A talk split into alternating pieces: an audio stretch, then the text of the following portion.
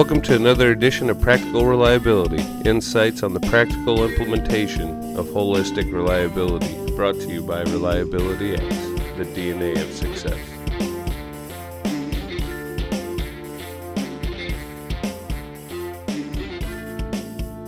I'm George Williams, and with me is Joe Anderson. With it. And Joe, today's topic of discussion is vendor management inside the planning principles. Uh, so, in terms of outsourced services, or or uh, you know, I need service requests to, to come on site and, and fix something, or even if I have, uh, say, my my boiler agreement or any type of vendor management, that stuff, I guess, typically is handled outside of the CMMS system at most organizations, right? They're not they're not really managing that internally. Yeah, they are, and and to me, it's a big mistake. It's also a gap that you can close fairly easy. You just got to make sure that you're getting work orders in the system to manage this stuff. I mean, uh, your planners know it's going to happen ahead of time anyway. Why aren't you writing a work order for it? And so that wraps up session eleven. No, I'm just kidding.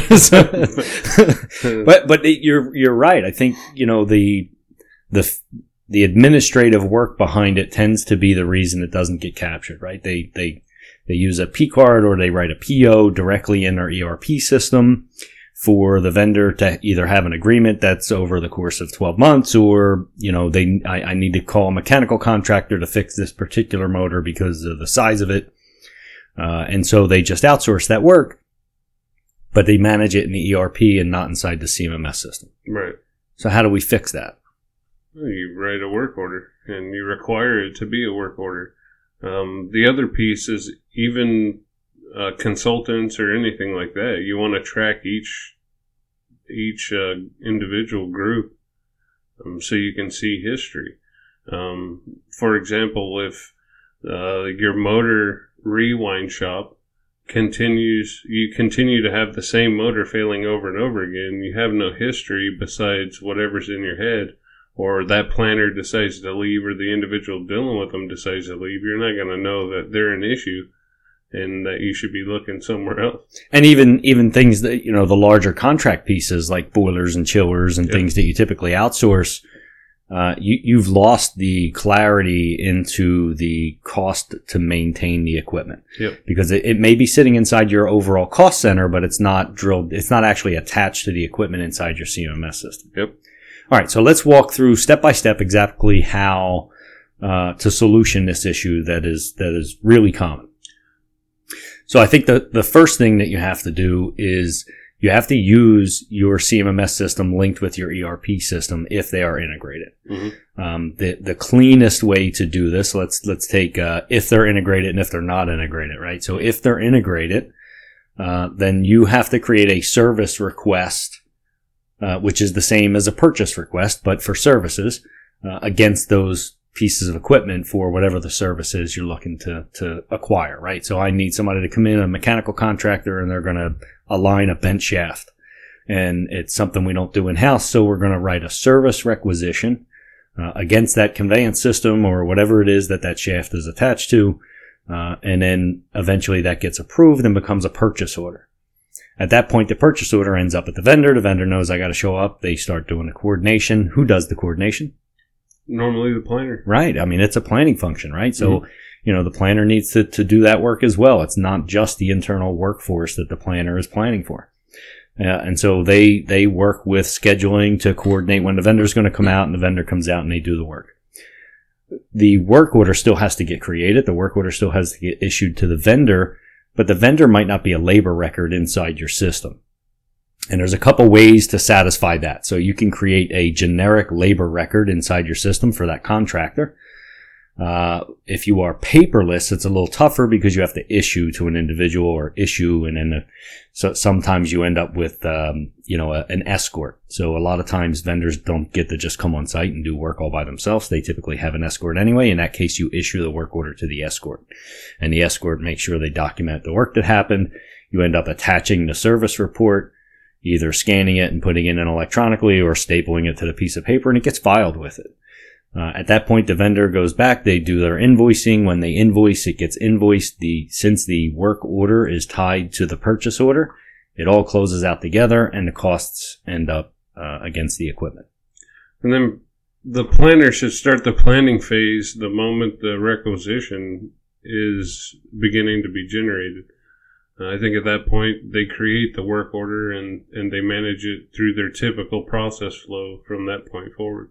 Yeah, I think the only thing they're not doing is writing the actual job plan steps for Right. the vendor, right? I, you know, if there are, if there is pre-work that internally they do, uh, like doing the lockout tag out or anything like that, uh, and if there is post work, like getting the equipment back to its, you know, regulated state or validated state or just getting it unlocked out, you know, removing your lockout tag out, then the planner's planning those job steps. It's just the piece that the vendor's executing that they're, they're not typically planning. Yeah, and that's normally if you're calling somebody in for almost like emergency work.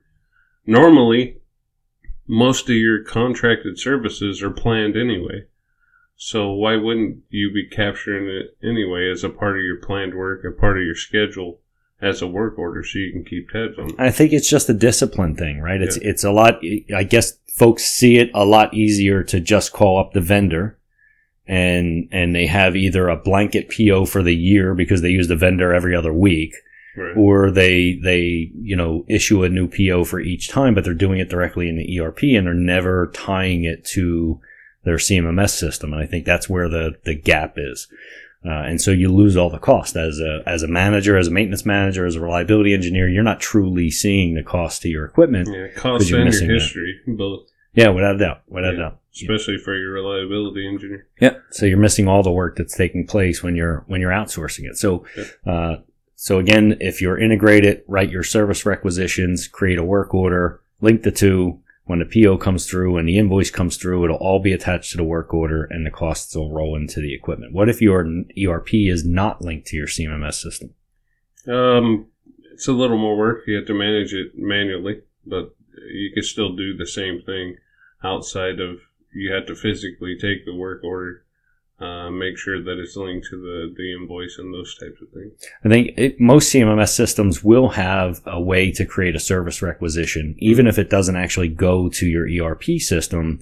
You can still create it with an Yeah. estimate, and then when the e- invoice comes in, you can still say, you know, um, you may, you know, it's kind of double work because the ERP system's still managing the invoice, but you can still see it and document it in your CMMS system separately, so that at least the costs roll up. And you can add the work order number to your invoicing number or whatever so that you have a tracking mechanism. Yeah, and and and also the people that are managing the invoices coming in, you know, it should be part of their process. If I don't see a work order was attached to this, I can't. I don't know that work was done, right? It should be. Otherwise, you're just you're just you know you're getting billed, uh, you know, for a whole bunch of work that Yeah. you the person managing invoices they don't know if the work was done or not. Well, what normally happens is, as a maintenance manager, you spend half of your day chasing down those things because you're not tracking them correctly. So you're eating up your day for no reason when you could just put a work order number in there and have it tracked anyway. What about the intangibles that a planner has to manage in terms of bringing vendors on site, like any vendor training that has to take place or documenting? You know, it, just because you call up the mechanical contractor doesn't mean the same people are going to show up to your site each time. And so those folks that that they may have a particular training requirement in order to step foot on site. Yeah, it, it depends on the industry, right? But, you know, like we know in pharma, you have to have that training done ahead of time before you can even step foot in the facility. Um, other industries, uh, it depends on local SOPs, but uh, normally the guy just shows up, right? So it's uh, it's about managing and making sure you have the right escort and, and managing those people at that time. So the planner either in either one of those scenarios is still responsible for Pretty making much. sure that the escort is available, making sure the training happens, making sure any uh, on-site permits, whether they're hot work permits, just because a vendor's doing the work doesn't mean you don't need a hot work permit. So, Right. uh, so they have to manage all those aspects as well. Yep. And then, you know, when there's not a work order in today's scenario, you're kind of hoping they're managing that, but maybe they're not. And maybe the vendor shows up and you're wasting the, ven- you know, your invoice ends up larger because the vendor has to wait around for an hour while you try to go get the hot work permit and go, Mhm. you know, because those things are not planned and, and coordinated ahead of time. The other thing to look out for is if you're under PSM and making sure that all their credentials and everything are up to date because you can't just use anybody. it has to be in your response plan and those types of things, and everything has to be up to date. Um, so that's another watch out, especially if you're working, if you're opening the system or you're doing anything like that. Uh, the liability there is greater. So make sure you're the planner and the PSM coordinator are working together on something like that. Yeah, and, and for those unaware, PSM's process safety management. It's part of your mechanical integrity program for any closed loop systems that have potential for explosion or EPA releases and uh, things of that nature. Yep. All right, Joe. I think that pretty much covers vendor manage uh, vendor management. It's not a gigantic topic, but it's really critical for getting your your your costs to your pieces of equipment inside your CMMS. Yeah, I think it's one of the easiest opportunities to close. Yeah, without a doubt. It's Yeah. probably 20% of your cost against your equipment and it's not even being documented. Maybe even more, right? Depending on your skill set internally and what you insort, you, what, what you execute internal versus outsource. Right. Awesome. Well, uh, I think that kind of wraps it up, Joe. Unless you have something else to add, we'll uh, make it a nice short session for everybody. So for Joe Anderson, I'm George Williams. Go make tomorrow better than today. For questions on this or any other topics, email us at ask at reliabilityx.com. This has been another episode of Practical Reliability brought to you by Reliability X, the DNA of success.